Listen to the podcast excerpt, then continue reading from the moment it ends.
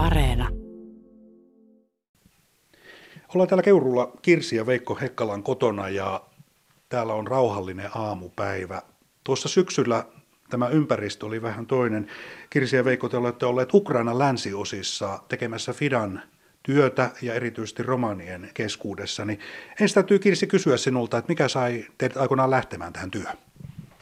No itse asiassa minä tulin vasta myöhemmin kuvioihin mukaan. Veikko oli useamman kymmenen vuotta ää, ollut siellä työssä ja minä tulin vasta muutama vuosi sitten myöhemmin, koska ää, kun me, me molemmat ollaan niin kuin tavallaan uudelleen naimisiin menty, ollaan molemmat leskiä, niin sitten kun minä lähdin Veikon pulkkaan mukaan, niin sitten minä lähdin Ukrainaan. Veikko, sinulla on pidempi tausta. Mikä aikoinaan sinut sai sitten tekemään nimenomaan romanien kanssa tätä työtä? No se on romanien oma syynsä. Me, meitä oli kolme kappaletta henkilöitä, jotka ajateltiin, että meidän kaaleet, eli romanit, sellaisessa, silloin se oli Soviet Union, nyt se on Venäjä. Kuka niitä auttaa, kuka niitä tervehtii, kuka huomioi niitä joskus 74 eka kerran ja sitten se jatkui sinne 80 ja meillä on sellaisia hulluja ajatuksia, että kun me ajateltiin muovikassi, niin nyt me mennään meidän kaaleiden luo, romaneiden luo tuonne Petroskoihin, Leningradiin ja syvemmälle Venäjälle koko Sovjet unioni. Ja tämä kassi annetaan joka romanin koti. Ymmärrät, miten hullu ajatus oli. Ja siinä kassissa oli vähän ruokaa, jotain muuta kivaa. Ja sitten siellä oli lastenraamattu ja oikea raamattu. Ja me ajateltiin näin, että nyt kun tämä lastenraamattu ja oikea raamattu menee sinne kaikkien kotiin, niin siellä on, siellä on pastorit, siellä on saarnaajat, siellä on lähetystyön tekijä ja tällä tavalla tämä työ lähtee liikkeelle. Ja siinä oli vankka vakaumus taustalla. Tuota, viime syksynä oltiin tilanteessa vielä, jota oikeastaan ei voi tähän päivään verrata. Ukrainassa tehtiin, varsinkin Länsi-Ukrainassa, työtä hyvin rauhallisissa oloissa. Ei ollut tietoa tämän päivän hämmennyksestä ja siitä, että Venäjä mahdollisesti hyökkää. Toki Krimi oli vallattu kahdeksan vuotta aikaisemmin ja äh, se, että itäosissa Ukraina oli näitä niin sanottuja itsenäisiä kansantasavaltoja. Mutta kun teitte sitä käytännön työtä siellä, niin näkyykö Venäjä uhka mitenkään? Venäjän uhka ei tuntunut mitenkään arjessa että hiljalleen hinnat nousivat, eli inflaatio oli ja työttömyys oli olemassa kyllä. Mutta suurempi uhka ihmisten elämässä silloin oli itse asiassa korona. Se oli se, josta puhuttiin ja josta huolehdittiin, että kuinka sitten, jos sairastutaan. Ja siellä oli paljon sairaita.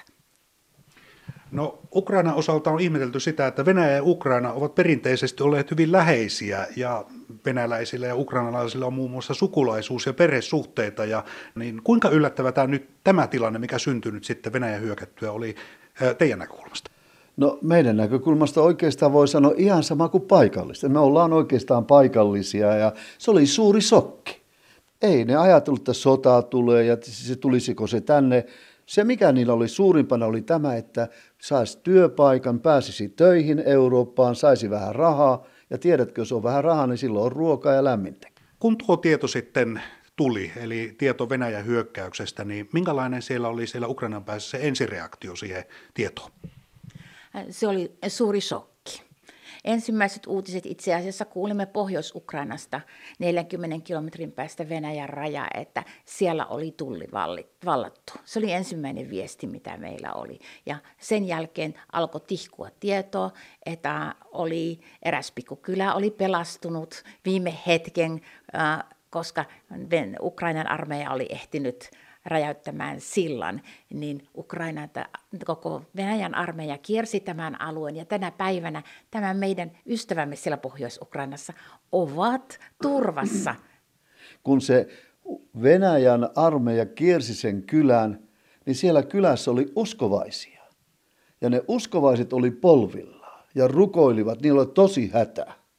Ne rukoilivat sen kylänsä puolesta ja Ukraina ampui sillan rikki venäläiset kiersi sen. Ajattelepa nyt mitä haluat, mutta se oli rukousvastaus. Ei ne nyt tappeli ja toinen voita ja toinen ei voita, vaan rukoilivat, että tämä kylä säilyisi. Ja sen lisäksi siellä oli pikkupoika. Sanopas Kirsi, mitä se pikkupoika sanoi siellä. Joo, äh, pikkunen sakaripoika, neljävuotias oli, äh, rukoilu, että rakas Jumala, auta ettei se sota löydä tietä meidän kotiin.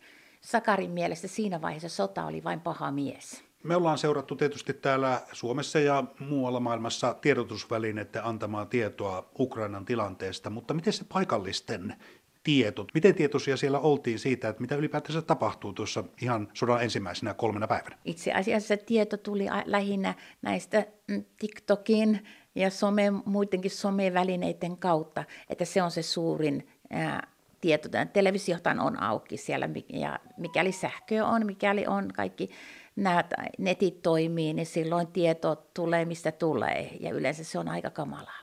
Puhutaan vasta tästä pakolaisaallosta. Se suuntautuu nyt hyvin tutulle alueelle, eli nimenomaan sinne Länsi-Ukrainan länsirajan tuolle puolelle, eli siellä on Moldova, Unkari, Puola. Ää, miltä tuntuu katsoa noita kuvia, missä ihmiset ovat esimerkiksi ää, raja-asemille ja odottavat pääsyä maasta toiseen? Erittäin hirvittävältä. Ihmisiä pakenee Moldaviaan, Romaniaan, Slovakiaan, Unkariin, Puolaan. Ja jonot on ei vain kilometri, vaan kymmeniä kilometriä pitkiä. Ja olette itse kuullut, että jopa kahdesta, kolmeen, neljäkin vuorokauteen äidit ja lapset ja mummelit kävelee. Ja minusta on raakista se, että joku perheen isä tai pappa tai vanhin veli kulettaa kuljettaa näitä perheen äitejä, tyttöjä, lapsia, vanhuksia rajalle ja siinä he jättävät toinen toisensa ja mihin tämä mies lähtee? Minä lähden sotaan. Jos puhutaan siitä, että ää, mitä me suomalaiset voitaisiin tehdä nyt ukrainalaisten auttamiseksi, niin teillä on hyvä käsitys siitä, että millaisia asioita ihmiset siellä tarvitsevat. Niin, ää, yksi auttaja on nimenomaan FIDA, jonka ää, töissä muun muassa te olette olleet siellä, niin minkälaista apua suomalaiset voisi antaa? Ää, nimenomaan antaa varoja, koska ne ää, koordinoidaan nimenomaan yhteistyökumppaneille. Lähinnä tällä hetkellä rajalle, missä on kaikista helpointa auttaa niitä, jotka tulee rajan ylitse. Plus sitten, kun eri paikkoihin maahan sisälle – koska siellä on esimerkiksi niin erittäin suuri tarve ruoasta ja lääkkeistä. Eli kun me ollaan oltu yhteydessä sinne Pohjois-Ukrainaan, sieltä tuli sanoa, että sanottiin, että tarvitaan ruokaa ja lääkkeitä.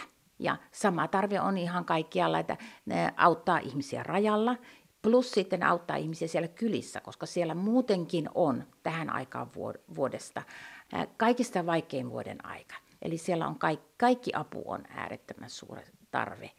Tämän kriisin ratkaisua, selviämistä toivoo varmasti monia.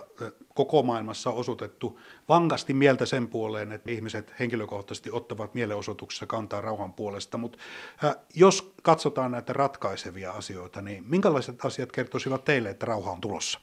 Se, että ihmisillä on toivo, mikä on todella tärkeä. Ja niin kauan kuin on toivo, niin on tulevaisuutta siinä vaiheessa, kun ihmiset ää, eivät enää jaksa, ää, niin silloin, silloin on kaikki, kaikki menetetty. Mutta esimerkiksi kun siellä ää, Uskorodin kaupungissa siellä on ää, hotelleja avattu, siellä ihmiset, ihmisiä otetaan sisälle, otetaan vastaan ja autetaan ää, niissä passijonoissa, että pääsee pois maasta. Siellä viedään ruokaa ihmisille. Se on kaikki kertoo siitä, että on vielä toivoa, että vielä mennään eteenpäin.